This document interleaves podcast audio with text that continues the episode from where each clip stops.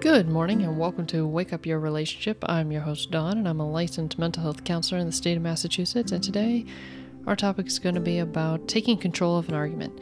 So, there is a habit. I have to admit, this is more specific to my partner, but I do think it's relevant to other people as well. And maybe with my couples that work with me, to be honest, I'm just I'm not actually there in their living room or wherever it is that they argue to watch it but in my house, I am. And typically, the thing I actually see between me and my partner is this behavior of running away from an argument. So I don't see this very often because even when a couple does argue in front of me, it's typically brought up that they do this outside, but it's not actually what they do in front of me. So my partner does this. I assume other people do this as well because people have told me and I've worked with them as much. But it's running away from an argument. So I think this is possible for all the genders to be doing this, but I do see it a lot more with certain personality types for it, which is just avoidant.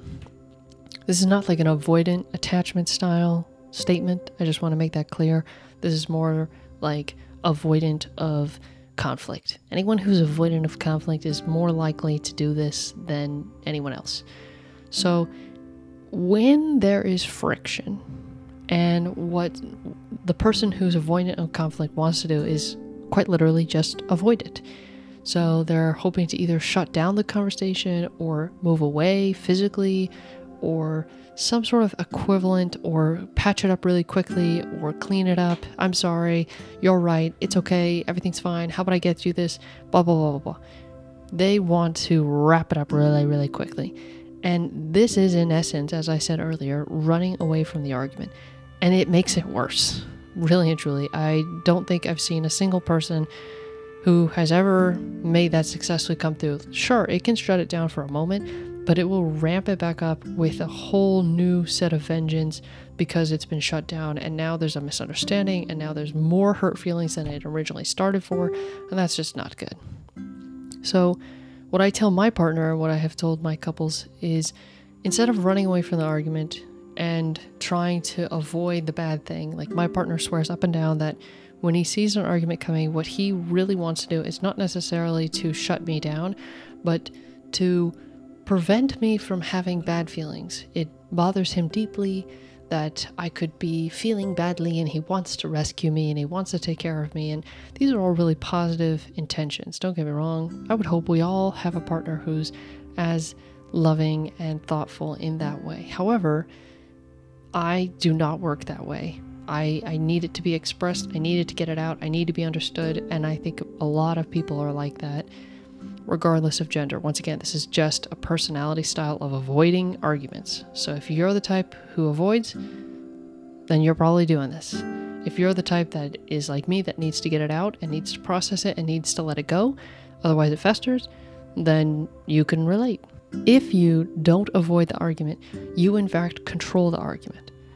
You get to say how calm you get to say how calm, cool, collected, and really the pace, the connection, everything that happens, you get to do it because you are walking in aware that now that this is a sensitive place. It wasn't maybe before because you didn't see it, but now you do. And now you see what needs to happen. So let's go with an example. So it's gonna be a silly example because it's fake, but let's say I am arguing with my partner that the sky is purple. The sky is purple. And he says, I can tell she's really revved up. I can tell that she doesn't really want to have a conversation about whether the sky is blue or not. Um, but it is in fact blue. And he says, You know, I think it's blue, but I think you have a point, and let's just kind of leave it there. And I am now upset because I feel, you know, talked down to potentially, or shut down, or not understood, or whatever it is in this dynamic.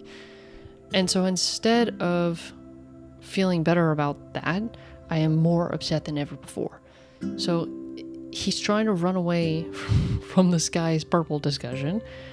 And if he could just hold it and say, like, I understand that you feel the sky is purple, but let's talk about this a little bit because I really generally think the sky is blue, and this is why, and this is what makes this make sense, you know?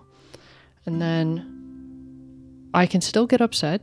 That can still happen because I'm still misunderstood or whatever it is. But he's not shutting me down. There's not a second or third layer being added to this. It's just going around a little bit longer. And that's fine. That's perfect. I would rather everyone get comfortable with doing maybe one, two rounds of an explanation than to multi layer an argument. Now we're upset that you shut me down. Now we're upset that you blah blah blah. Now you're upset about blah blah blah. Now we're at four different layers.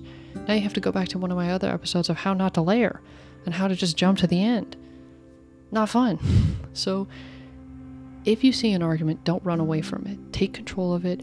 Come in calm, come in cool and collected, and still hold your ground, still be polite with it. Maybe identify with each other. Don't say, I think we're about to have an argument. That wouldn't be helpful.